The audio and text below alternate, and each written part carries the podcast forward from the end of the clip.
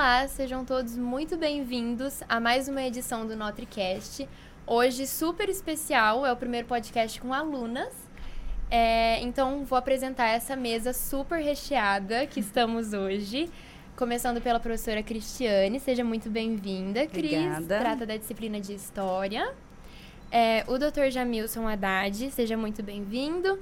É, um super convidado especial, juiz de Direito, mestrando Direito pela UERJ, MBA em Poder Judiciário pela FG, FGV, um curso de extensão na Itália, é, em Direitos Humanos e Sistema Penitenciário e mediador judicial especialista em resolução de conflitos. Seja muito bem-vindo ao nosso podcast. Obrigado. E por último, não menos importante, aluna também do segundo ano do ensino médio como eu, a Mini Haddad. Seja muito bem-vinda. Muito obrigada, muitíssima boa noite a todos. Hoje nós viemos aqui falar sobre uma temática muito importante, que é o Dia Internacional da Mulher, dia 8 de março, decretado e oficializado pela ONU na década de 70, especificamente em 1972. Na época, uma das principais causas pelas quais as mulheres lutavam era a questão da igualdade salarial perante ao homem. Mas, atualmente, esse dia continua simbolizando é, causas, enfim, lutas atuais, como a questão do machismo e a questão da violência contra a mulher. E hoje nós temos aqui duas personalidades que podem falar muito bem pra gente sobre essas duas questão, questões. Então, Cris, eu queria que a senhora começasse falando pra gente sobre como que foi esse decorrer, esse passo a passo até os dias atuais, e que o senhor Dr. Jamilson falasse um pouquinho sobre a sua experiência, o seu dia a dia de trabalho, em relação a como está a violência na atualidade, a questão da pandemia também, que é muito importante. Amine, obrigado pelo convite. Luísa, obrigado pelo convite. Imagina. Doutor Jamilson, obrigado pela presença. Seja bem-vindo ao nosso NotriCast. Obrigado. Bom, vamos falar um pouquinho da, como a Mini disse, né? A ONU, ela oficializou o Dia Internacional da Mulher, mas temos um, uma vasta, uma, uma- vários movimentos, né? Que, que registros, né? Históricos anteriores a esse episódio. Então, vamos, começar que o 8 de março, ele não, é, não foi uma data, ela não é uma data pra, do comércio, né? Direcionada ao comércio. Ela é uma data com episódios, é, bem, acontecimentos bem graves que aconteceram. Então, você tem aí, é, em especial, uma... que Na verdade, no Brasil, ele tem o costume de relembrar, relacionar esse incêndio em, na fábrica de em Nova York, ela acontece em 1911. E esse incêndio, quando ele acontece, são 146 mortos, 125 mulheres e 21 homens, né? Ela não foi um acidente, ele não foi um incêndio, essa tragédia não foi um incêndio proposital. Ele foi um incêndio, é, infelizmente ocorre, né? né, Começa na, na sala da, dos operários. Esse incêndio, ele marca e traz à tona a situação dos operários dentro da fábrica, não só as mulheres, mas também os homens. Então, vamos falar um pouco da situação do, do- desses operários na fábrica. Vamos falar de uma longa jornada de trabalho que chegava a 14 horas, um, um salário baixíssimo, uma, uma desigualdade salarial entre homens e mulheres. O, a parte do trabalho infantil. Tem historiadora que eh, relata que tem criança de 6 anos. A partir de 6 anos, você tem uma criança ali trabalhando. Então, quando acontece esse incêndio, vem à tona todos esses problemas que, durante a Revolução Industrial, seja uma fábrica nova-iorquina, seja ela britânica, ela surge. Né? Nem toda a população, tanto nova-iorquina como toda norte-americana, eles não sabiam o que acontecia dentro dessas fábricas. Mas esse episódio, você tem... Episódio, na verdade, essa, esse incêndio, você vai ter uma, episódios mais graves, ou talvez mais importantes. Não, não podemos falar que eles eram mais importantes. Mas vai acontecer uma passeata em 1909. O incêndio acontece em 1911. Em 1909 acontece uma passeata. Milhares de mulheres, elas participaram dessa passeata também em Nova York. E a partir dessa passeata, você tem o primeiro Dia Nacional da Mulher, né? É, nos Estados Unidos, eles já começam a relembrar desse período. Mas foi quando acontece uma alemã, num movimento na Alemanha e na Dinamarca também, a Clara Zetkin, ela vai, ela promove uma reunião que vai ser a segunda conferência. A primeira conferência também da Clara Zetkin, uma jornalista, uma, uma mulher muito, ela foi, ela tomou atitudes que nenhuma delas tinha coragem nesse momento. Ela era jornalista, ela era professora, ela era militante. E a Clara Zetkin, ela promove uma reunião chamada como Segunda Conferência das Mulheres. E nessa reunião você vai oficializar, de fato, o Dia da Mulher, né? Ela traz à tona, e inclusive é, nós temos também como a Eva Blay aqui no Brasil, ela também tra ela foi ela, ela foi ela está nativa ainda, né, Eva Blay. Ela foi a primeira a começar os estudos em relação à mulher. E a partir desse momento, você tem uma visão mais, é, vamos falar assim, que a população, principalmente masculina, ela percebe que ele não estava sozinho nesse movimento, porque geralmente era um movimento de homens, né? Uhum. E a mulher, ela junto, né? E aí trazemos agora para a Rússia, e a Rússia ela vai promover um grande movimento, com grandes mudanças. 1905, 1917. E a Rússia ela vai ter um acontecimento grave em 1905, em frente ao Palácio de Inverno. Quem, é, quem, meus alunos aí do nono ano vão lembrar desse episódio chamado Domingo Sangrento, né? Sim, a gente lembra. e esse episódio marca muito a trajetória dessas mulheres, porque elas estavam em frente desse Palácio de Inverno e milhares de mulheres foram mortas nesse, nesse acontecimento. E em 1917 você tem grande revolução. Mas não esqueça que lá em 17 na Rússia acontecia essa grande revolução, mas no Brasil também acontecia uma grande manifestação que era o do, dos grevistas, né, aqui no Brasil. Aí na, em São Paulo, no bairro da Moca, uma indústria têxtil, são centenas de homens e mulheres, eles lutaram por melhores condições dentro das fábricas de São Paulo. Então não era um fato isolado da Rússia, também trazemos à tona a é, é, circunstância dessa situação dessas mulheres e homens dentro da fábrica aqui em São Paulo.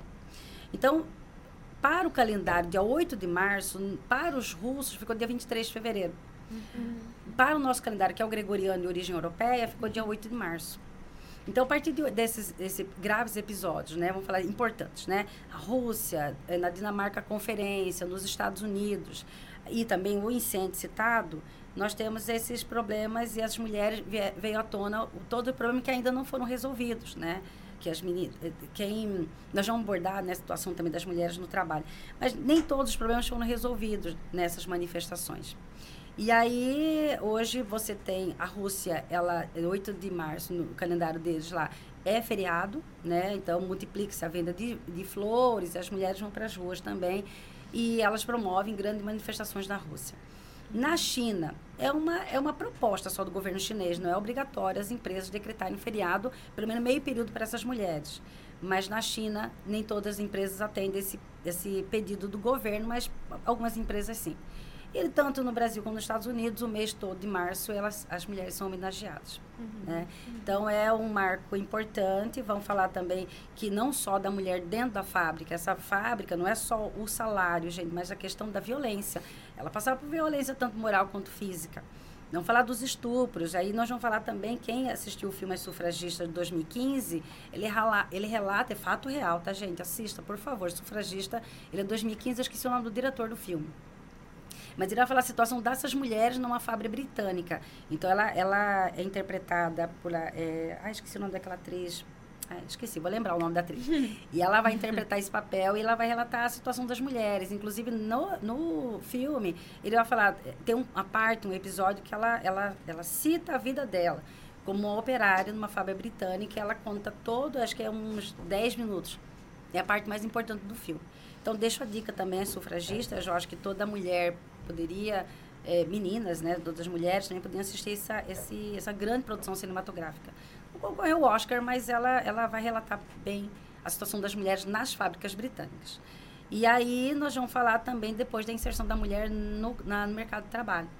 Né? Mas aí eu passo o Dr. Jamilson, que vai falar um pouco mais da violência, né? Que tem mais propriedade para falar dessa parte Nessa jurídica. área mais jurídica, né? Constitucional, Sim. é importante a gente saber também. É uma alegria imensa, obrigado, professora Cristiane, é, alunas é, do Colégio Notre Dame. É uma satisfação imensa estar aqui com vocês nesse NotreCast.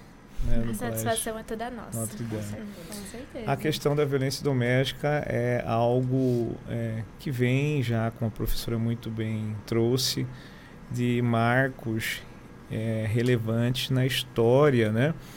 Nós temos só puxando um pouco do lado da professora, né, de, de história, nós temos a Revolução Americana 1776, Revolução Francesa mil, Revolução é, Francesa 1789, Revolução Russa 1917 e a primeira Constituição do Brasil 1824, que era baseada na renda censitária, conhecida como Constituição da Mandioca. E para vocês terem uma ideia, já tinha essa questão baseada na renda censitária e a mulher não tinha ainda é, a aptidão permitida pelo poder da época para exercitar é, no mercado de trabalho, quanto mais é, participar é, de eleições, né? Então você já tem uma dimensão é, de como esses fatos são relevantes e de grandes reflexões de questionamentos em relação às mulheres, né? É, eu estou é, na Vara de Violência Doméstica, vou fazer 11 anos, né? Como juiz há 24 anos.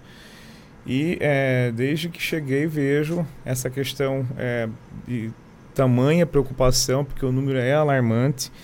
Nós temos a Lei 11.340 de 2006, ou seja, da Constituição da Mandioca 1824 para 2006, nós tivemos aptidões, desenvolvimentos que a professora está trazendo e vai trazer ainda, é da evolução da mulher em sociedade, na vida, em trabalho, né, perante a sua participação, o mundo feminino, né, é, os movimentos feministas, e é, nós ainda agora, da legislação de 2006 para cá, 2023, já ainda estamos em é, muita discussão é, pela complexidade desse fenômeno da violência. Né? Então, são vários fatores de análise, vários laboratórios no mundo, e o Brasil ainda, infelizmente, ocupa a quinta colocação dentre os países mais violentos do mundo em crimes contra as mulheres. E, de maneira é, é, de alta indagação, nós temos. Ah, mas essa lei pega, essa lei é conhecida, com essa lei tem potencialidade, vou dizer que no mundo ela é considerada a terceira melhor. E eu penso que ela é a melhor do mundo, porque não tem nenhum outro país que discuta tanto a questão da violência contra as mulheres como o Brasil tem discutido, né? Então nós temos uma lei que ela é híbrida, ela, ela é preventiva, ela é repressiva, ela é de é, movimentos de conscientização social e nós temos ainda é, a terceira maior população carcerária do mundo, ou seja, nós temos uma lei é, extraordinária a Lei 11.340 2006.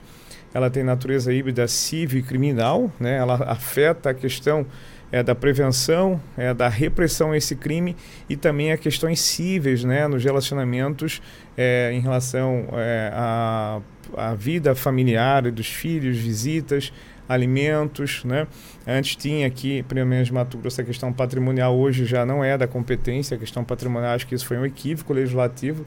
Todas essas questões deveriam ser é, tratadas numa vara especializada, onde os magistrados e os autores processuais são mais habilitados, qualificados, treinados, capacitados para compreenderem melhor esse fenômeno da violência. Então, nós temos esse período ainda de alta indagação e perguntas. O que é, professora Cris, que nós podemos fazer para efetivamente coibir essa violência contra as mulheres? Por exemplo, aqui em Mato Grosso nós temos é, botão do pânico, a mulher aciona e imediatamente a polícia, através do satélite, chega lá onde está o agressor, onde está aquela mulher, para evitar. Nós temos tornozeleira eletrônica, né, onde se ele se, aproximar da vítima, já, já, dispara o botão do pânico né, dessa mulher, uma distância, o juiz coloca 500, mil metros, então chegou nessa distância, ele já dispara para que as forças policiais evitem a prática desse crime. Nós temos medidas protetivas online, da delegacia direto para o gabinete do juiz, gabinete do juiz direto para a delegacia, ou seja, em minutos o juiz está decidindo as medidas protetivas. Nós temos é, palestras em escolas, os colégios é, debatendo essas questões. Nós temos é, fóruns nacionais de juízes do Brasil inteiro discutindo. Eu participei por é, quatro vezes consecutivas representando aqui em Mato Grosso, fui duas vezes vice-presidente do Fórum Nacional de Juízes e Juízes de Violência Doméstica, e lá todos os dias de reuniões, discussão como combater essa violência, ou seja, através SOS Mulher, as mulheres através do aplicativo pede ajuda, registra ocorrência. Então nós temos uma verdadeira evolução instrumental de ferramentas para combate com larga escala de discussão sobre isso na mídia. Né, nós temos Semana pela Paz em Casa, que nós estamos realizando essa semana agora, é, de, dois, de agora, de 6 a 10 de março, né, com medidas é, tanto de informativas, é, orientativas, é, de ajudas processuais. Nós temos setores de saúde, todos agindo para ajudar a receber, a acolher essas mulheres, às vezes que chegam lá com os filhos, né? E é um tormento para elas. E mesmo assim nós ainda estamos ocupando a quinta colocação dentro dos países mais violentos do mundo. O Tribunal de Justiça tem feito uma verdadeira política pública, o Tribunal de Justiça aqui de Mato Grosso, é de informação à sociedade, prevenção e combate às violências domésticas. Os juízes são altamente qualificados, muitos cursos é, nessa temática da violência, da questão de gênero. Então você tem uma questão de alta indagação. Como é possível termos uma lei considerada a primeira ou a melhor, a primeira ou a terceira melhor legislação do mundo, que é 11.340 em 2006, conhecido como Lei Maria da Penha, que eu acho que é até a melhor do mundo, porque o Brasil é o país que mais debate essa temática de violência contra as mulheres, tanto preventivamente como em meios de repressão. É, termos a terceira maior população carcerária do mundo, ou seja, as pessoas estão sendo presas, a terceira maior do mundo. Isso não é um fator bom para a sociedade, porque a prisão ela não reinsere, em regra, em tese, muitos voltam a praticar o crime.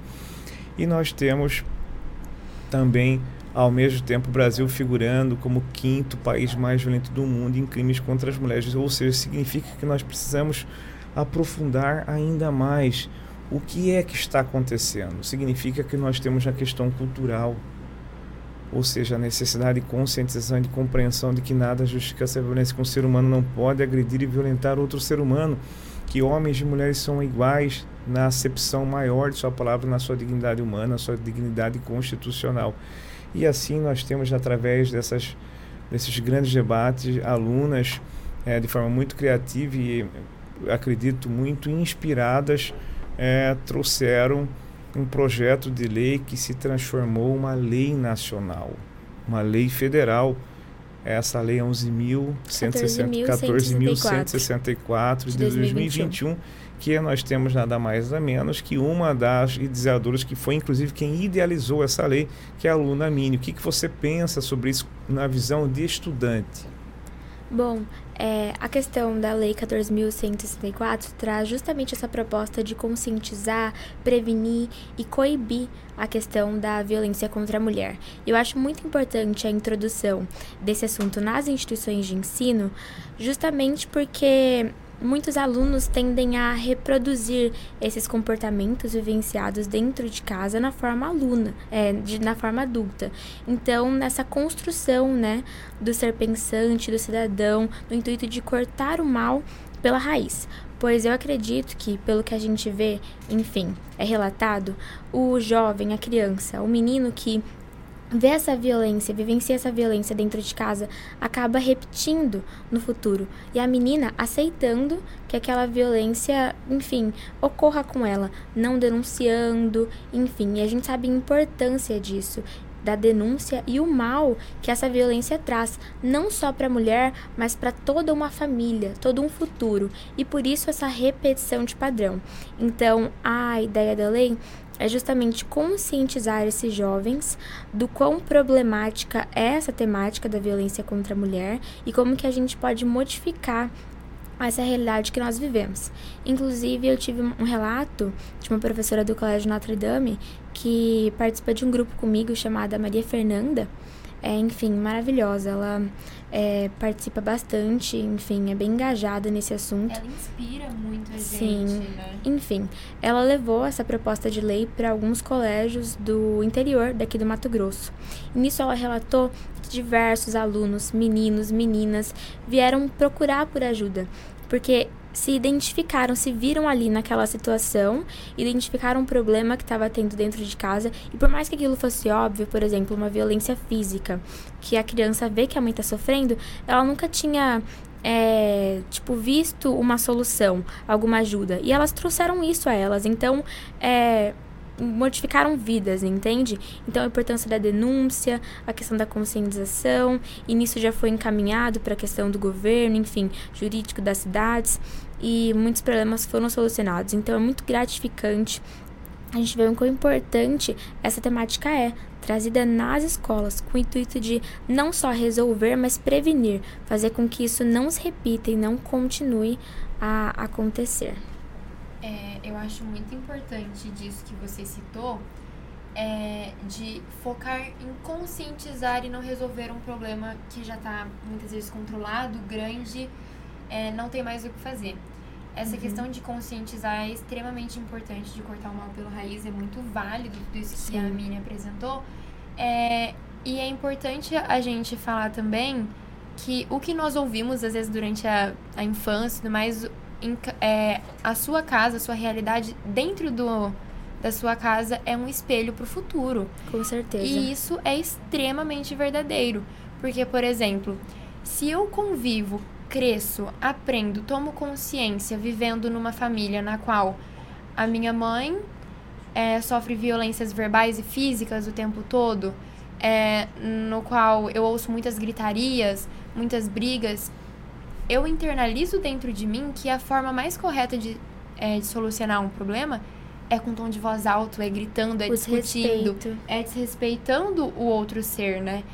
E, e como a nossa casa é um espelho para quem nós seremos no futuro, eu vou acabar achando extremamente normal, vou me permitir aceitar isso e muitas vezes vejo como normal, não sei para onde correr, eu não, não eu desconheço quais ajudas buscar, a quem recorrer. Então é muito importante na qual a gente conscientize, além de toda a situação, para onde nós podemos recorrer, é, onde nós podemos ir, onde buscar ajuda. Porque muitas pessoas não sabem. Temos na Constituição leis é, locais que estão ali a nosso favor. E o Dr. Jamilson vai saber explicar isso melhor do que todos nós, como funciona essa ajuda à mulher no qual toma a coragem de buscar ajuda, de ver que não está certo, se ver dentro de uma situação alarmante e precisar.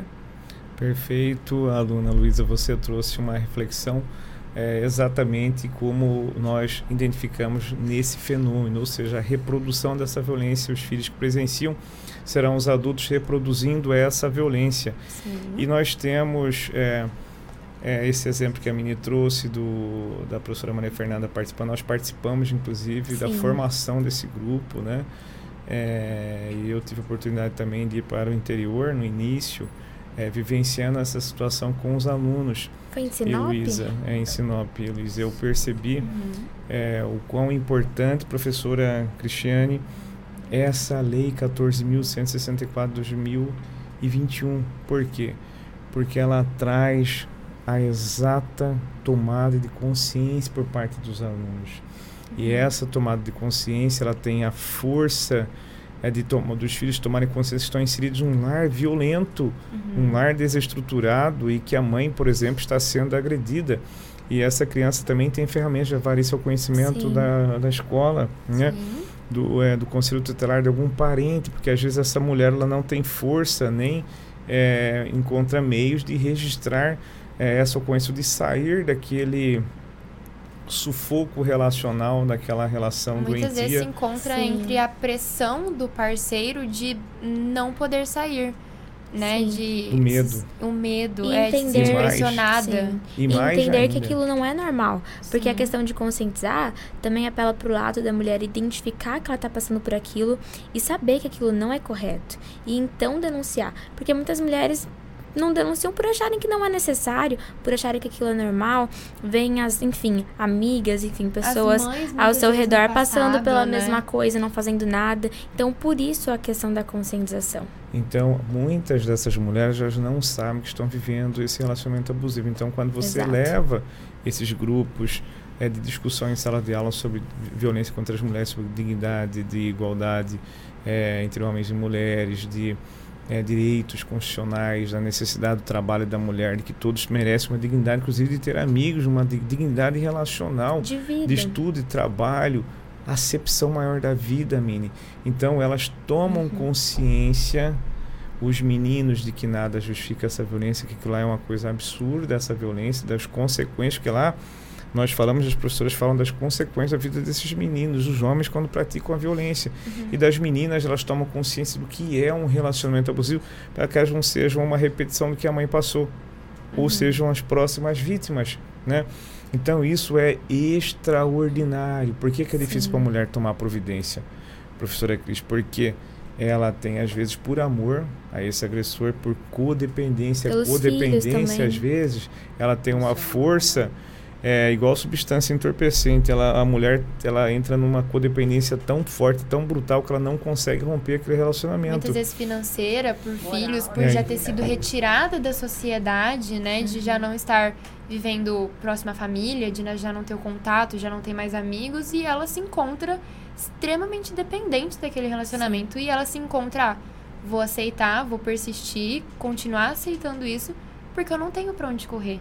Porque já não tem mais a família ao lado, já não tem mais os amigos ao lado. Ele afastou essas Isso tudo é pessoas. é Ele atirou ela. E isso ela, tudo premeditado. Exatamente. Baixa muito. Então você tem dependência pelos filhos, a mulher mantém o casamento abusivo pelos filhos. E acaba que os filhos sofrem. Por Sim. dependência financeira, porque ela não tem quem, quem às vezes quem está sustentando é aquele homem agressor. Porque ela já foi retirado do mercado de trabalho. Ou por medo, ele fala: se você registrar a ocorrência, eu mato você e mato os nossos filhos também. Muitos já acontece, em muitas muito. situações acontece é a isso. Psicológica, então, uma né? situação bem brutal que eu tenho, que muitas pessoas é, não têm a dimensão desse problema. Você imagine uma mulher que esteja trabalhando e o, agressor, o homem, o marido liga lá para ela e fala assim, olha, é, se você chegar cinco minutos atrasado igual você chegou ontem, eu vou quebrar a sua cara e vou começar a bater no nosso filho agora aqui.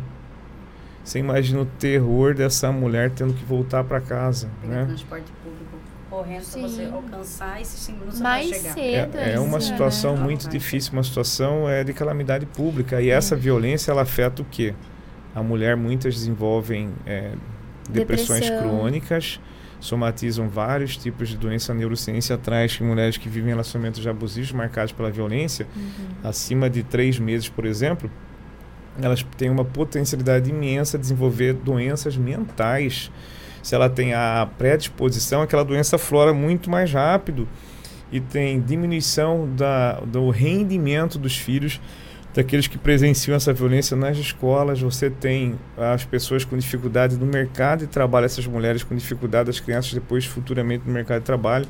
Você tem uma superpopulação carcerária que nós pagamos, né, como contribuintes, como cidadãos da população é que paga esses impostos. Nós temos é, uma soma de investimentos do governo que são é, desviados, talvez, de outras prioridades sociais é para combater essa violência que não deveria estar ocorrendo, deveria Sim. estar no nível de normalidade, não uma situação praticamente uma epidemia.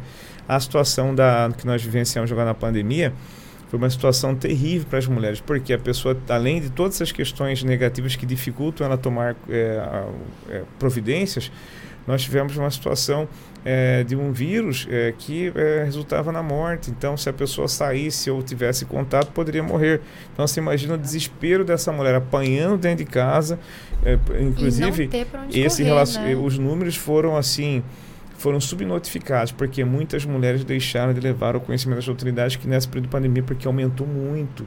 Foi uma quantidade absurda de divórcios e de violências sofridas por essas mulheres e por essas crianças. Aumentou muito esse número e ficou subnotificado. E o que elas poderiam falar também ao sair de casa? Não tinha desculpa, porque ninguém saía para nada, então não teria tipo, ah, eu vou ao mercado e aproveita para denunciar. Não tinha isso. Uhum. Então realmente não tinha o que fazer, pensando por esse lado. Sim. Né? Chambilson, como que funciona esse botão que a mulher pode acionar? Fica dentro de casa. Fica dentro? Mas aí é. ela já precisou recorrer à justiça. Sim. Nós temos várias situações. Por exemplo, a mulher ela está sofrendo a violência, sofreu a violência, o que ela deve fazer? Ela deve registrar a ocorrência, ela deve ligar para a Polícia Militar no 190 ou no 180 também, que é o Disque de Denúncia Nacional. Né? Ela precisa buscar ajuda com os seus parentes, com os seus amigos. Por isso que o agressor faz o quê? Ele rompe as amizades, tira do mercado de Os trabalho, tira das escolas, porque assim ele faz a autoestima dela baixar. Ele fala: a única pessoa que te ama, eu sou o homem que mais te ama. Você nunca vai encontrar um homem que te ame tanto como eu. E querendo ou não, ele, ele, exerce com... total controle. E ele faz uma, um controle é, emocional. emocional sobre essas mulheres. Então, quando ela não se relaciona, quando ela se afasta dos pais, dos amigos, ela vira uma presa muito fácil é, desse agressor. Então, você tem registra a ocorrência, ela vai ou ela pode comparecer na delegacia, lá tem um formulário de risco. Nesse formulário de risco, ele faz todo um histórico, professora Cristiane, é, das ocorrências, da potencialidade daquele agressor cometer, inclusive, feminicídios da necessidade é, de que seja decretada a prisão preventiva desse agressor, qual o risco efetivo dessa mulher. Então lá chega para o juiz, já vem é, da autoridade policial, inclusive os pedidos, ela preenche e vem os pedidos de medidas protetivas.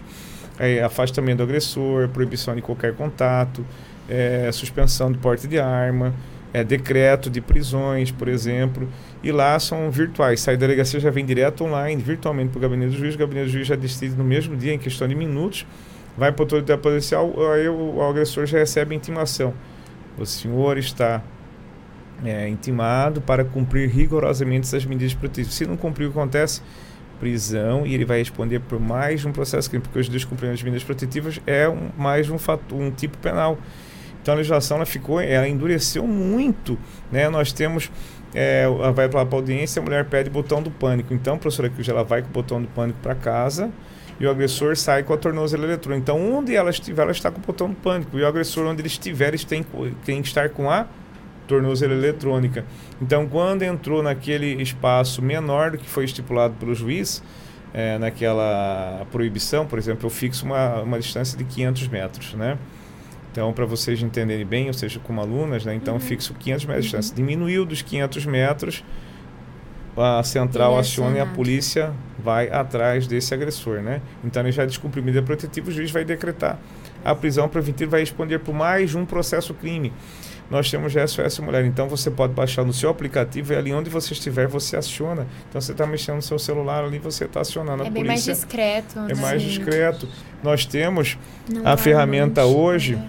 é, é daquela da mão, com um X vermelho, que é a campanha da MB. né? Em farmácia, do, você pode entrar. locais sinal, que você pode chegar indicando. com ele assim e é. você mostra e eles reconhecem na hora campanha, e tomam as medidas, vermelho. né? Então, se, por exemplo, se vocês estiverem vendo alguém ou sofrendo violência, vocês mulheres, basta é, fazer um X vermelho na palma da mão e chegar na farmácia, por exemplo, e falar para o funcionário. batom, ou na escola, no supermercado. Hoje isso aí foi bastante, a campanha Sinal Vermelho da AMB.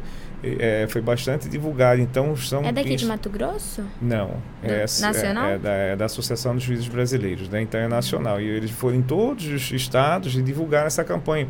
Então, uma ferramenta extremamente potente. Por exemplo, ela vai à farmácia para comprar um remédio, fala que está passando mal, às vezes o agressor vai junto com ela, inclusive, uhum. para acompanhar, para ela não, ela chega lá e apresenta a mão com um X vermelho, né? Ou às vezes pode ser até um papel vermelho para não ficar na mão, às vezes, né? Mas X vermelho significa que ela está em risco. O, o funcionário liga para a polícia e a polícia já chega ali, já efetua a prisão e já leva eles para a delegacia. Então você tem, professora Cris, várias ferramentas é, tecnológicas de informação sociais é, que para inibir essa violência, para coibir essa violência. E mesmo assim, nós ainda temos essa incidência alarmante, preocupante, ou seja, não é por falta, Luísa, a Mini, a Mini e Luísa, não é por falta de ações dos governos ou de políticas públicas. É uma questão cultural, uma questão de controle de posse. Né? Uhum. É, eu costumo, quando eu estou fazendo as audiências lá no fórum, as pessoas estão é, nas brigas por questões cíveis, né? O que, que eu falo? Em nossos corações, né, nós temos uma carga genética. Todos vocês, todos nós temos 100% da carga genética da nossa mãe, 100% da carga genética do nosso pai. Então, quando um falta, gera o que? Um vazio. Então, se vocês não conseguirem se comunicar, você vai gerar o que? Sofrimento na vida dos seus filhos. Então, essa violência vai prejudicar a vida deles, vai prejudicar a vida de vocês, com filhos desestruturados que vocês vão ter que lidar com eles a vida inteira. É, quando o filho presencia violência, é, por exemplo, a mãe está sendo espancada, a frequência cardíaca chega a 160, que deve ser um ataque cardíaco. Né, aquela criança. Então é terrível isso na vida dessa pessoa. Então você imagina a pessoa, tem muitos que levam um susto, o olho arregala, eles tomam consciência ali e suspendem aquelas ações. Então, a fala, às vezes, palavras, ela tem a força de gerar mudanças, né? E ali a gente fala também de todas as pessoas que passaram por revoluções, por situações difíceis na vida. Elas adquirem, quem já passou por situações difíceis, né? Sofreu violência ou situações difíceis suas vidas, elas ficam mais fortes, mais estruturadas para a vida. Então, não significa fim do mundo. Significa tomada de consciência e força para a vida. A professora Cris foi olhar desde a Bíblia até as questões das revoluções, das grandes personalidades, maiores empresários do mundo, se você for ver, uma média de mais de 65% passou por falência, pelo menos uma falência na vida. Então ela sai o quê? Quando as pessoas passam por essas violências, por esses sofrimentos, elas têm a possibilidade de tomar consciência e se fortalecer para a vida. Elas saem muito mais fortalecidas. Mas isso é importante, a tomada de consciência, o rompimento desse relacionamento abusivo, a busca de ajuda. Porque a hora que você passa por situações difíceis, você experiencia situações com mais amplitude. E aí você pode ter mais força para a vida se você souber compreender e lutar para que você não seja também uma dessas vítimas, para que nós tenhamos uma sociedade mais digna, mais humana, mais é, relacional de forma respeitosa. As relações precisam ser respeitosas. Então, olha a potência, professora Cristiane, que tem essas palestras nos colégios, né? Uhum. É, a Patrulha Maria da Penha, por exemplo. A Patrulha Maria da Penha, o que, que a gente faz? A mulher vai, ela pede, pode pedir a Patrulha Maria da Penha já lá na delegacia, ou o juiz identifica que essa mulher está correndo risco em potencialidade, é a Mini, a aluna Mini, e ele já determina que aquele caso seja caminhado para a Patrulha Maria da Penha. O que, que significa isso? O cara fala, olha, se você me denunciar, eu vou te matar.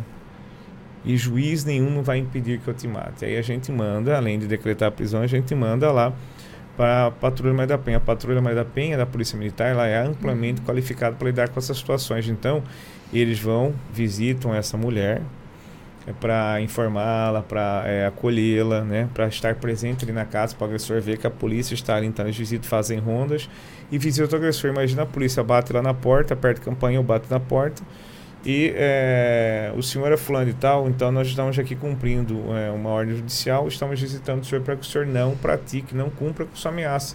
Uhum. o senhor uhum. não se aproxime dessa mulher. Isso gera um impacto psicológico muito forte na vista agressora e isso chega a uma estatística de 98% de, de é, não incidência da violência quando visitados pela patrulha Maria da Penha. Então, olha a potencialidade desses instrumentos. E também é importante saber como identificar é quando o homem ele tende a ser um agressor.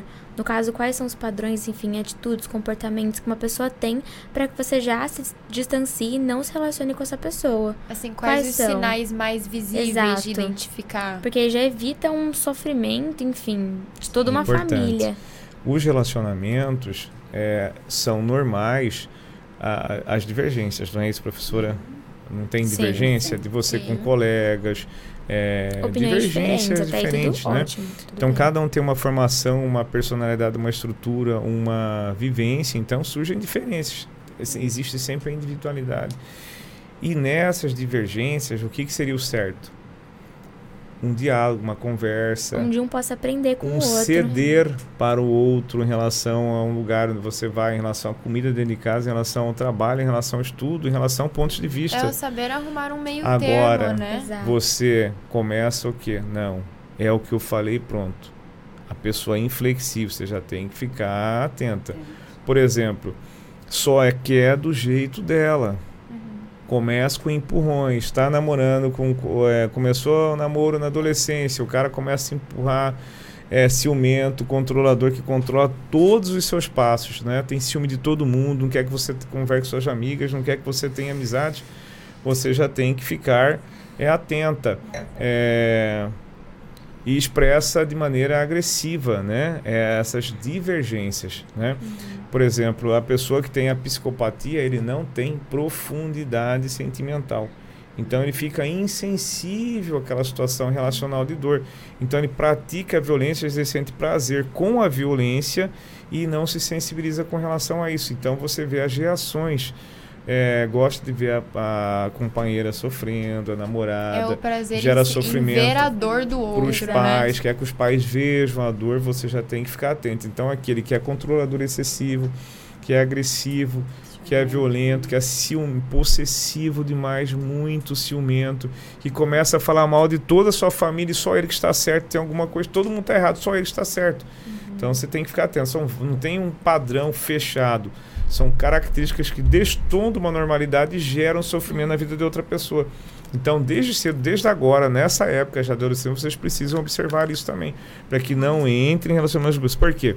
É muito comum a mãe falar assim: olha, doutor, eu falei é, para minha filha, olha, não é, se relacione com esse menino. Não se relacione com esse menino. Mãe, eu gosto muito dele. E eu vou mudá-lo. Ninguém muda ninguém. Você pode ser a melhor pessoa do mundo, você não vai conseguir mudar outra pessoa. Você pode fazer o melhor, você não vai mudar. A pessoa tem que querer mudar. Você pode colaborar, mas se a pessoa não quiser mudar, ninguém vai mudá-la. Nem a mãe consegue mudar o filho. A mãe vai visitar o filho no presídio, mas não consegue impedir que ele vá para a prisão. Então, não esqueçam disso. Então a mãe fala, ela fala assim: "Mãe, pode deixar. Ele me ama. Eu amo ele e eu vou mudar o meu namorado." O que que acontece? Divergências, empurrões, gritos. Tá tudo bem, continua. Aí começa com agressões psicológicas, ou palavras de baixo calão, ofensas, assim, humilhantes, que baixam, inconscientemente baixa a autoestima Sim. da parceira. Uhum. E depois vem as violências. Aí ele primeiro ele faz, inclusive, aquela separação, fala muito mal da mãe, do pai, dos amigos, e aquela pessoa se isola da sociedade. O que, que acontece quando ela procura a mãe? Ela está praticamente destruída. Porque ele já afastou da convivência todos os parentes e amigos daquela vítima. Então, esses comportamentos possessivos, violentos, desequilibrados, tem, já acende um alerta vermelho, não é nem amarelo, porque 75% de muitos feminicídios em muitos estados, muitas cidades, não tiveram nenhum registro prévio. Então, ela fala, puxa, mas como essa lei não vale para nada, que tem muita gente sendo agredida, muitas mulheres sendo agredidas. Não. A lei ela é extraordinária. Porém, muitas mulheres não acreditam que o agressor vai praticar aquela violência. Então, 75% não existia nenhum registro levar, anterior né? e acontece o pior crime, que é o feminicídio. E não precisa nem estar tá dentro do casamento, né, doutor? Não. namoro, namoro. Pode ser ex-namorados, inclusive. Tem ex-namorados que não aceitam o termo de relacionamento. é uma incidência muito. muito grande, né? Pessoas que acabaram de se conhecer, nós tivemos várias situações de tragédias terríveis. Eu peguei um caso, já tem muito tempo, é, onde a criança ficou sem a mãe, a mãe morreu, e o pai foi para cadeia com duplo. Na época era homicídio, né? duplo homicídio, triplamente Nossa. qualificado. Então você imagina aquela criancinha, eu se não me engano tinha a criança tinha quatro anos então, quando ela foi visitar o pai, o pai tomou a consciência, ele estava dentro da prisão. Não existia mais a mãe e a criança completamente desamparada. Nossa. Então é uma coisa brutal a consequência de um feminicídio, a consequência da violência contra as ah, mulheres. é uma questão de preocupação. O pai cometeu assassinato, foi Sim. preso e o filho foi visitar. É até uma né? questão de saúde pública, porque afeta o emocional, somatizam-se várias doenças e afeta diretamente a vida em sociedade. Quem não está sendo agredido também sofre as consequências com pessoas é, diminuídas em suas potencialidades no mercado de trabalho, na escola, nas suas vivências. É uma vida rompida. Mães que não têm paciência para os filhos que estão sofrendo violência, estão desestabilizadas. Já, mas ela é muito é, nervosa e não sabe que ela está nessa tensão porque vive a violência dentro de casa. E as pessoas não imaginam, ah, essa mãe é complicada. Não imagina a violência que ela está sofrendo dentro de casa. De e ela afeta a vida dos filhos também. Então, essa questão é uma repetição desse ciclo da violência. Então, essa tomada de consciência tem a força de fortalecer essas crianças, de fortalecer as vítimas para que ela que ela consiga construir relações é, mais é, sadias. Porque a esperança deve sempre existir. As possibilidades sempre existem. Por mais difícil que seja a relação, por mais difícil que seja um relacionamento abusivo, amanhã é sempre um novo dia. Nunca é tarde para se reerguer. E as é. possibilidades sempre existem, então tem que registrar com isso, tem que procurar ajuda, tem que procurar, é, acreditar é, nas relações normais, tem que acreditar na felicidade, porque não, não se pode perder a esperança. E procurar ajuda nessas questões, porque de fato não podemos falar essa mulher gosta de apanhar, porque é muito difícil ela conseguir romper com esse relacionamento abusivo. É muito difícil.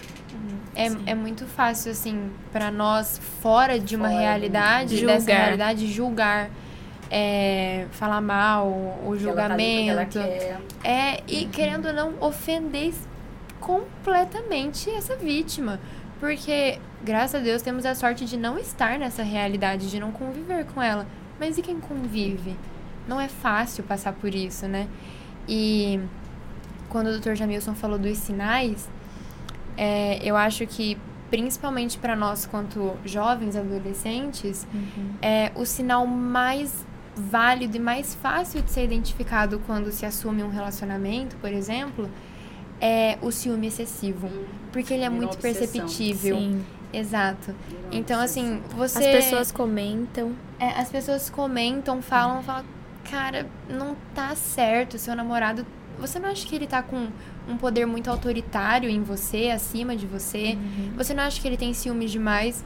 E entra aquela questão da cegueira. Não, tá tudo bem, é normal. Por Mega, muitas vezes né? já ter presenciado acontecimentos ou com amigas ou dentro da família, e isso é extremamente preocupante e é muito visível. Uhum. E entra essa questão do mundo enxergar e às vezes a mulher não ou Sim. se ter dentro daquela situação normal para ela, né, cotidiana muitas é. vezes. É, fazendo agora um gancho da mulher, eu queria fazer uma pergunta para você, Cris, é, sobre como foi o processo da mulher, hum, as, quais as lutas e as principais conquistas que uhum. ela teve dentro da sociedade até chegar no que temos hoje, a aprovação de uma lei de defesa exclusiva para a mulher, um marco extremamente válido, importante. É, quais foram as principais conquistas dela nessa, nessa trajetória que, querendo ou não, estamos até hoje nela buscando a evolução sempre? Luísa, obrigada pela pergunta. Excelente pergunta em relação à conquista das mulheres. Para entender essa mulher, quando o Dr. Jamilson fala, ela já inserida no mercado de trabalho, não foi tão simples assim para aquela que estava no século XVIII, XIX, né? Essa mulher vivia numa sociedade escravagista, numa sociedade machista, numa sociedade paternalista, né? Então essa mulher, ela para ela ser, ela sair da sua casa, deixar suas suas obrigações domésticas, né? Cuidado com as crianças e ela é, correr para o trabalho e, e ela conseguir conciliar os dois trabalhos, não foi tão simples assim. Então essa mulher ela começa a partir do século XX, né, pós Segunda Guerra Mundial. Uhum. As fábricas necessitam dessa mão de obra dessa mulher. Elas vão para a fábrica e obviamente ganhando um salário significativamente menor que a do homem, inferior ao homem. Inferior ao homem. Com e, horas extras, hora certo? Extra, né? E exercendo a mesma função. Então essa mulher ela vai para a fábrica com aquela esperança porque ela vira provedora do lar, né? O homem, o, o marido, o pai e os filhos vão para a guerra, nem sempre voltaram mais, né? Faleceram em campos de batalha e ela ali ela vai ter que é, é, a família naquela era, época era numerosa, 5, 6, 10 filhos, né? Então, essa mulher, e é bom lembrar que no Brasil a mulher pobre ela sempre trabalhou, ela não foi inserida no mercado de trabalho no, no século XX, né? Ela sempre trabalhou. Século XVII, XVIII, XIX, a mulher pobre, ela sempre. Inclusive a mulher negra, né? Ela sempre teve inserida no, no, no mercado de trabalho seja ele vendendo frutas, verduras ou, ou, até mesmo limpando casa, ela não tem uma qualificação, ela é iletrada, ela não tem qualificação profissional. Então é o único trabalho que ela podia é, participar. Exercer, né? Exercer. Uhum. E aí essa mulher, a, então quando eu falo da inserção da mulher é, da classe média urbana, porque a classe pobre ela sempre trabalhou aqui no Brasil. Então, a classe média, e, e, e lembrando bem o que o Dr. Jamilson disse, numa sociedade no qual hoje, 2023, ela ainda não pode ir para o trabalho porque o marido não permite, se você se imagina isso no século 20. Uma realidade ainda pior. Onde o poder, a, a mulher ainda estava presente numa submissão ao marido, submissão. dela precisar da, de autorização correta. a diversas coisas, inclusive Como, por trabalho, exemplo, né? Inclusive a questão de votar, que só foi aceita em 65. Sim, só em 65, quer dizer, em 45 ela não, tem, ela não é uma, considerada uma cidadã. Uhum. Então essa mulher... Governo ela, Vargas, né? Muito recente. Vargas, e, inclusive, recente. quando ela foi permitida, um, um adendo, né? Uhum. Quando, ela, quando foi dada a permissão para o voto da mulher, né? Ela só podia votar se o marido permitisse, né? Ou e pai. o que acontecia? Isso. Ela não tinha participação política. Nada. Ela não sabia. Então, muitas. Sim. Foi concedido o direito ao voto, mas ela não tinha conhecimento. Então ela acabava então, não ela participando. acabava não participando politicamente por não ter conhecimento, por não ter visto isso em nenhum momento da vida Exato. dela. Imagina, né? se ela nem era letrada, Exatamente. nunca tinha tido essa participação, não tinha nenhum ensino fundamental. Como é que ela ia participar de uma vida política que ela nunca, nunca que recebeu o mínimo de né? informação? Né? E tem mulher que não sabe, sabe escrever nem o próprio nome. Então né? não significa que elas não queriam ter a participação não, e representatividade, é sim porque elas não sabiam como aquilo funcionava. Como funciona. Sim. Na realidade, Exato. é uma mulher de 45 o doutor Jamiso é, é, citou as constituições no Brasil, ela não sabe nem a definição o que é uma constituição, né? Qual é a definição, o conceito de uma constituição, ela não sabe. Então, essa mulher, quando ela vai para o mercado de trabalho, ela aceita qualquer emprego. Ela não tem qualificação profissional, ela aceita uhum. qualquer... E esquecendo que essa mulher, ela vai ter quatro turnos dentro de casa, ainda possui, né? Ela Nossa. trabalha fora, ela trabalha em casa, ela cuida dos filhos ela é, estuda porque ela precisa de, se qualificar para poder entrar no mercado e ela ainda algumas mulheres ainda fazem quitutes, bolos é, para vender, para somar um pouco o salário que dela ainda é baixo, né? Ainda Sim. tem um salário baixo. E essa questão de aceitar, tipo, qualquer trabalho, também entra na questão análoga à escravidão, uhum. que ainda hoje persiste. Com então, certeza. a gente tem que tomar todo esse cuidado. Todo esse cuidado. Lógico, como o doutor Jamilson disse, hoje nós temos políticas públicas que podem nos proteger. Mas uhum. ainda possuem mulheres que ela não têm esse acesso a, as leis. Né? Informação. As não tem esse conhecimento tem de esse que conhecimento. tem uma Constituição a favor dela, ao lado dela, né? Eu adorei a fala do Dr. Jamilson, que agora ele esclareceu coisa que nem eu mesmo sabia. Sim. Se, se caso eu precisasse né, recorrer, uhum. eu vou recorrer a quem? Então, o Dr. Jamilson, a fala dele foi de extrema importância. Vocês citaram algo muito importante agora a questão constitucional. Então nós estamos ouvindo falar muito em democracia. Então nós Sim. como que nós temos para vocês alunos nós temos uma Constituição de 88 que traz um, enumerados inúmeros princípios, é, direitos fundamentais é, para a sociedade, para o indivíduo. E nós temos a democracia, que é o governo do e para o povo.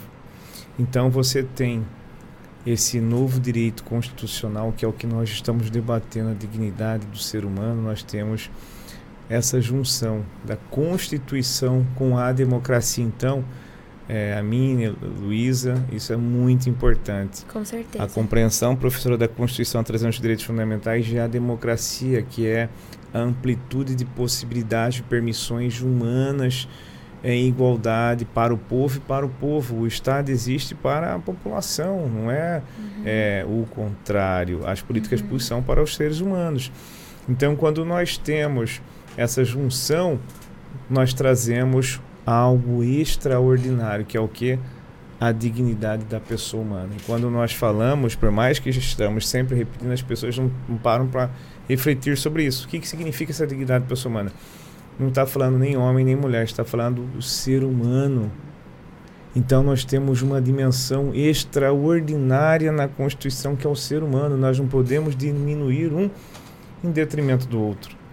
Então, isso por si só já traz a necessidade de políticas públicas para igualar, para efetivar, para trazer de maneira concreta, materialmente, não só formalmente, só na lei, mas na vida de sociedade materialmente essa igualdade de mesmos salários, uhum. de estudos, é, de possibilidades de estudo, é, de respeito na relação, é, de participação da mulher na vida política. Da não objetificação. Sim. Na conscientização de sua essência como ser humano. Então aí você vê no que viola-se essa igualdade humana, você tem um prejuízo em detrimento do outro ser. E Sim. aí você vê que ainda precisamos de políticas públicas Sim. para igualar as mulheres nessa acepção, nessa amplitude professora da dignidade humana. Então, por isso que nós estamos é, debatendo e os alunos precisam ter essa consciência de Sim. que, e aqui está muito interessante, são duas alunas, né? É, do, da potencialidade extraordinária que vocês têm. E vocês reconhecendo isso, o exemplo que vocês são e serão para outras alunas, Sim, para certeza. suas colegas que estarão assistindo é este debate aqui, porque vocês estão discutindo justamente essa falta de possibilidade de igualdade Sim. humana, igualdade constitucional. Uhum. Ou seja, quando nós colocamos, professora, é, alunos desde a adolescência debatendo essas temáticas, nós temos uma ampliação democrática, nós temos uma vivência, uma efetividade dessa Constituição, uhum. desses direitos constitucionais nós temos uma melhora no índice do desenvolvimento humano, com as possibilidades é, sendo reconhecidas e conscientizadas. Ou seja, eu posso, Sim. como mulher ou como homem, Sim. como ser humano, eu posso, eu mereço e o Estado deve me garantir. O que, que significa isso? Que se vocês visualizarem que esses direitos ainda das mulheres ainda não estão garantidos, quais são esses direitos que não estão sendo garantidos? Vocês podem buscá-los. Como essa lei que vocês no colégio, né? então o Colégio Notre Dame participa da história da humanidade, trazendo esse debate em sala Sim. de aula, porque eu acho, eu acredito, professora, olha a importância dos professores quando você leva esses debates, essa conscientização, você traz seres muito mais preparados para a vida Sim, humana. Você traz seres pensantes. Seres pensantes, você qualifica a sociedade. Então é ali o grande Sim. laboratório Sim. de mudança social. É isto aqui trazendo... que o Colégio Notre Dame está de parabéns, porque é esta ferramenta que vai uhum. possibilitar a diminuição dessa violência contra as mulheres, que vai permitir, que, permitir que vocês, alunas, Sim. que vocês, mulheres, tenham absoluta convicção de que vocês têm todas as potencialidades e as qualidades, as qualificações que todo outro ser humano tem, uhum. Com igualdade com relação aos homens. E vocês vão lutar por esses direitos. E não é uma situação de um contra o outro, Sim. é uma cooperação entre seres humanos. E trazendo essa ideia de conscientização, a importância de saber que não é pelo fato de que você não sofre aquilo, de que você não vivencia aquilo e não vê é, isso acontecendo com pessoas ao seu redor, que isso não existe na que sociedade. não existe. Não existe, né? exatamente. E não pensar que aquilo é bobeira, que essa discussão aqui é irre irrelevante porque a gente sabe que não é. E os dados mostram isso, sendo o quinto país mais violento, é o número de feminicídios a cada dia maior. Então saber que é uma causa que precisa ser discutida e o quanto antes solucionada.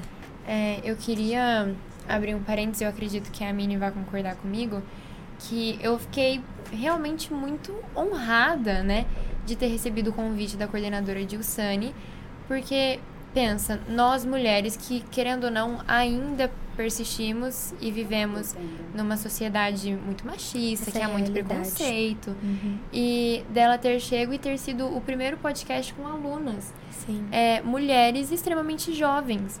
Porque, querendo ou não, eu acredito que não só minha ou da Mini, mas até pensamento de muitas outras alunas, e alunos, inclusive, Sim. de se verem muito pequenos para promoverem mudanças. Sim. Né? E não, uhum. não tem isso. Nós podemos, de diversas formas, promover mudanças, seja com um diálogo que vai chegar a várias pessoas, vai conscientizar várias pessoas e de que independente da idade do gênero, a gente pode sim Podemos promover mudanças. E devemos, e devemos. devemos. Até porque o futuro Exatamente. da sociedade está em nossas mãos. Somos nós. Exato. Sim. É... Tem, tem um livrinho que é Sociologia Crítica do Pedrinho Guaresh. Lá ele traz a forças, é, as forças ideológicas de formações de padrão e influenciação é, de opiniões na vida humana, né? As potencialidades disso. Então, quando vocês assistem a sociedade, assiste pela televisão, pela rádio, é, pelos aplicativos, né, por essas ferramentas de mídias sociais, vocês não têm noção ou têm bastante da força que vocês têm como adolescentes, como alunas do segundo grau, de melhorar a sociedade, de melhorar a vida de vocês, a vida de outros alunos e a vida da sociedade.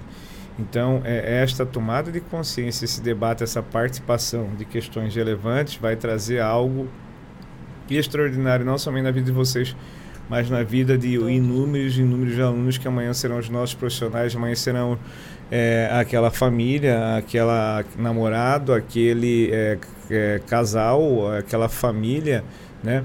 aqueles profissionais. Então, isso tem a força, e eu acredito imensamente na força é, dos adolescentes. Eu tenho convicção que é aqui o maior laboratório. Tanto é que você é, participou e idealizou uma lei que virou uma lei nacional. Porque se a gente fosse pensar nisso, fala que isso é impossível. Uma lei nacional, uma lei Nossa, federal. como é possível isso é uma impossível. lei criada por jovens. E eu, e a, e eu acho que é a melhor lei porque você traz ali, eu acho que essa é a maior ferramenta e não está sendo tanto divulgado isso. É você, uma das poucas que É uma lei extraordinária que correta. é conscientização em sala de aula. Então, olha a política Melhor pública que vocês fizeram como alunos do Colégio Notre Dame. Isso é extraordinário. Inclusive, eu acho que todos os governos deveriam e os professores darem ênfase nisso, porque é aqui o grande laboratório, é em sala de aula, e vocês estão começando desde cedo. Vocês estarão muito mais fortalecidos, por exemplo, numa relação, quando o namorado é empurrar é, ou ser violento com você, você vai falar, mãe, Sim. eu lembro, porque vai ser, ó, na mesma hora já entra a sintonia de reflexão. E quanto mais vocês forem debatendo, mais preparadas vocês vão estar para as relações e para a vida em sociedade, para a vida profissional. Porque toda essa violência implica na vida profissional de vocês, implica nos relacionamentos que vocês terão. Então, isto é uma política pública de eficiência na vida em sociedade. Eu acredito com toda a minha convicção, com 24 anos de magistratura, que esse é o maior instrumento em potencialidade de transformação social, porque quando nós influenciamos construtivamente, positivamente, nós influenciamos, influenciamos diretamente a sociedade e a vida em sociedade. E isso é algo magnífico, é, é, é, é, a esperança, são as possibilidades reais que nós estamos tendo a partir de 2021. E precisamos buscar que as escolas é, cumpram é, em suas grades curriculares, professora, com essa lei. Porque lá você tem direitos humanos, você pode debater todas as questões de igualdade salarial, é, possibilidades é, em, em, funções que antes eram só dos homens, a vivência na política, a mulher participando da política, não um contra o outro, mas em cooperação, em dignidade, em, em potencialidade. Vocês têm a potência humana em igualdade e merecem essa potencialidade na vida em Sim. concreto. Então vocês vão falar o quê? Para os alunos, colegas, para os professores. Vocês vão debater com grandeza com os professores e vocês vão trazer ideias de mudanças sociais. E isso é extraordinário. Sim. E nós precisamos cobrar que as escolas cumpram com essa lei. Os alunos têm Sim. o direito de debater em sala de aula e aprender que nada justifica a violência. Os alunos têm direito de entender que o menino não pode agredir a menina, que a menina não tem qualquer justificativa em sua atitude para que ela possa ser agredida, para a que ela venha a ser é agredida. Né? Que os nossos filhos não tenham essa ferramenta na relação familiar de potencialidade para que eles sejam agressores de amanhã e para que as meninas sejam vítimas de amanhã. Sim. Essas crianças, esses adolescentes, professor, não merecem isso porque as consequências dessa violência são terríveis para a vida daquelas pessoas. Ela afeta a mulher, afeta aquele homem às vezes com prisão. Muitos homens chegam lá sem compreender por que, que estão lá, porque vivem na cultura machista, muitas mulheres também. Sim. Então, se vocês participarem desde agora, professora, vocês não serão aquelas mulheres que terão, que não têm ainda consciência que estão em relacionamentos abusivos. Vocês terão a força, mãe, aconteceu isso e não foi bacana acho que não é uma pessoa para mim. Você vai saber que ninguém muda ninguém.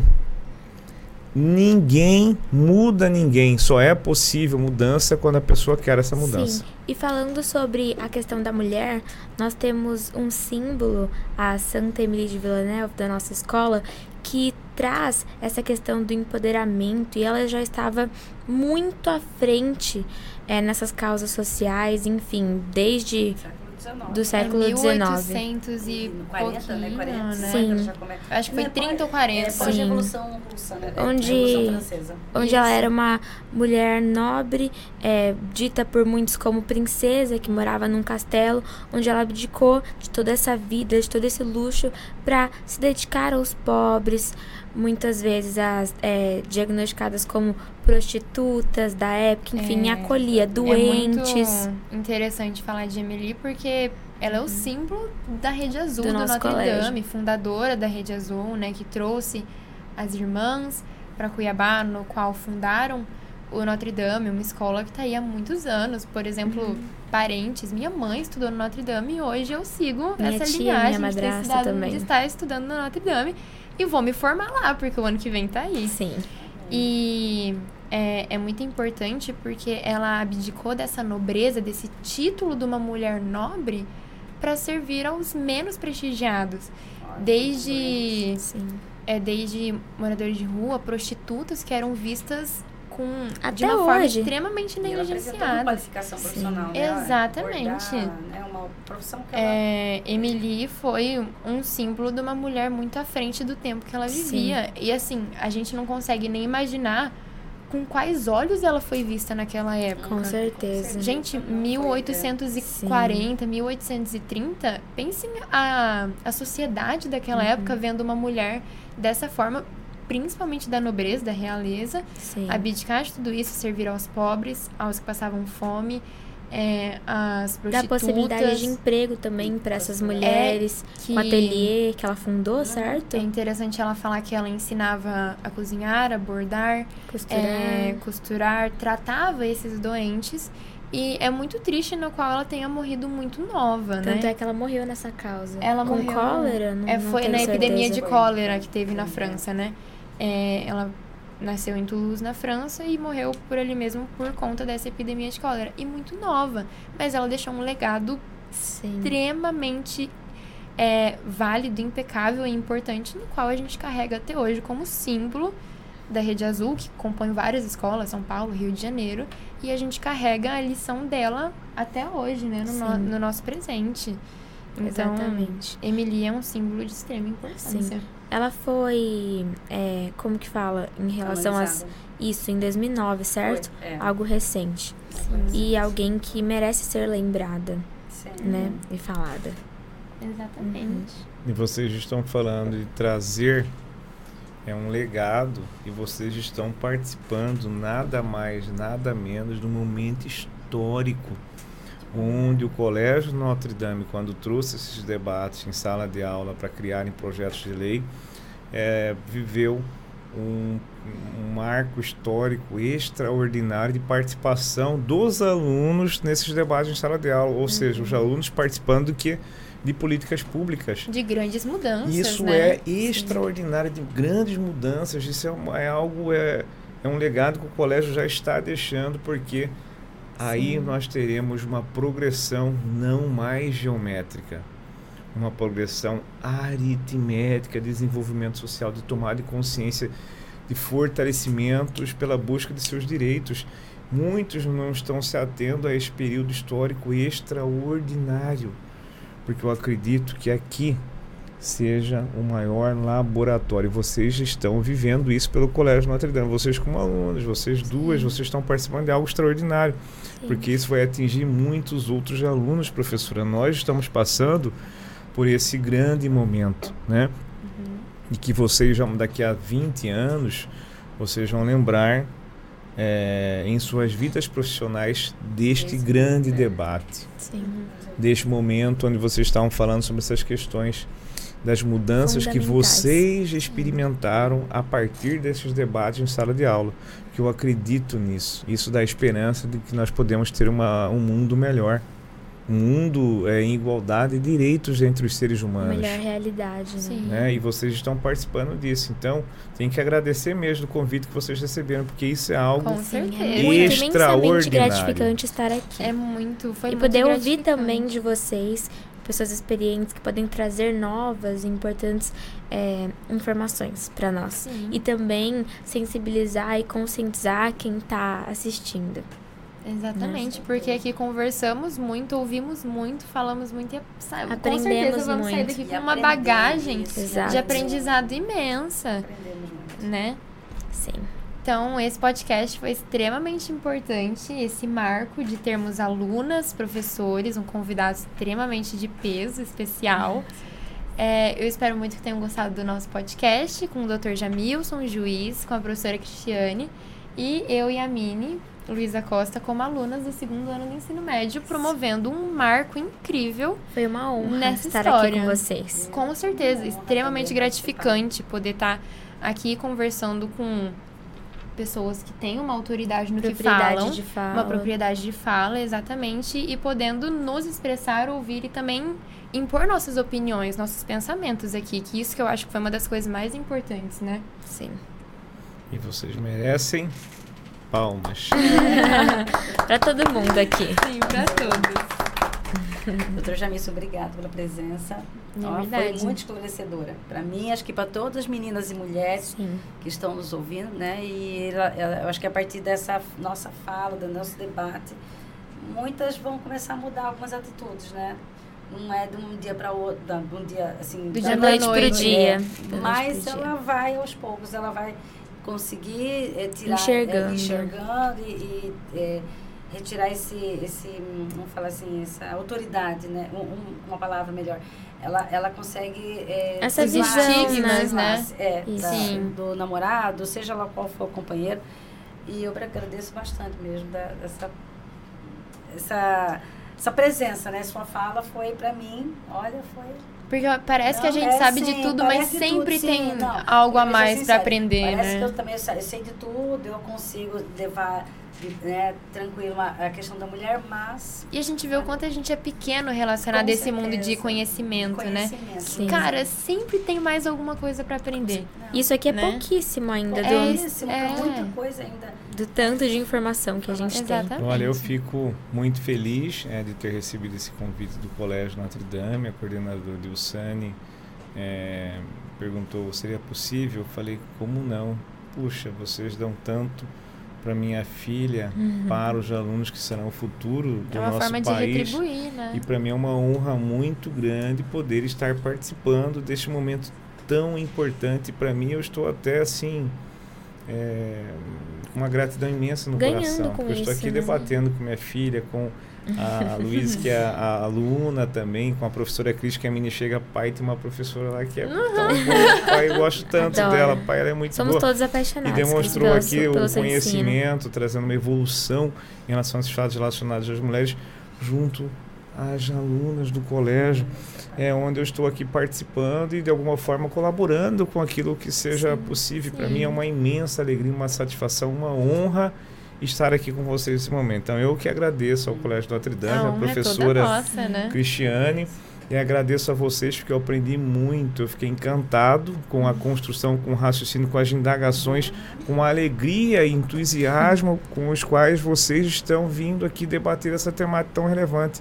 Isso traz a esperança de um futuro melhor, da força que vocês têm de mudar a sociedade para melhor. Então vocês estão de parabéns, é uma honra muito grande poder judiciário estar aqui participando do colégio desse movimento por um Brasil melhor, por um mundo melhor, para, para o plantar da semente, como a nossa desembargadora Clarice traz, é, para um fortalecimento das relações humanas de modo constitucional, humanizado em relação a mulheres e homens, homens e mulheres, em prol das nossas crianças, dos nossos adolescentes e do futuro do nosso país. Parabéns à organização uhum. do evento. Muito bom. Nós ficamos extremamente gratas, né, por isso, pela conversa. Foi impecável. Esclarecedora. Sim, de muito conhecimento também, lógico. Sim. Muito obrigada a presença de todos Obrigado. vocês. Obrigada. Não esqueçam de compartilhar esse vídeo, se inscrever no canal, curtir e deixar aqui o seu comentário sobre essa temática. E não esquecer de divulgar para que essa palavra e esse, essa discussão chegue em mais pessoas, Sim. mais mulheres e mostrando que toda no, todas nós podemos Sim. prover uma mudança, né? Alcançar esse nosso objetivo. Exatamente. Muito obrigada, obrigada. e até a próxima.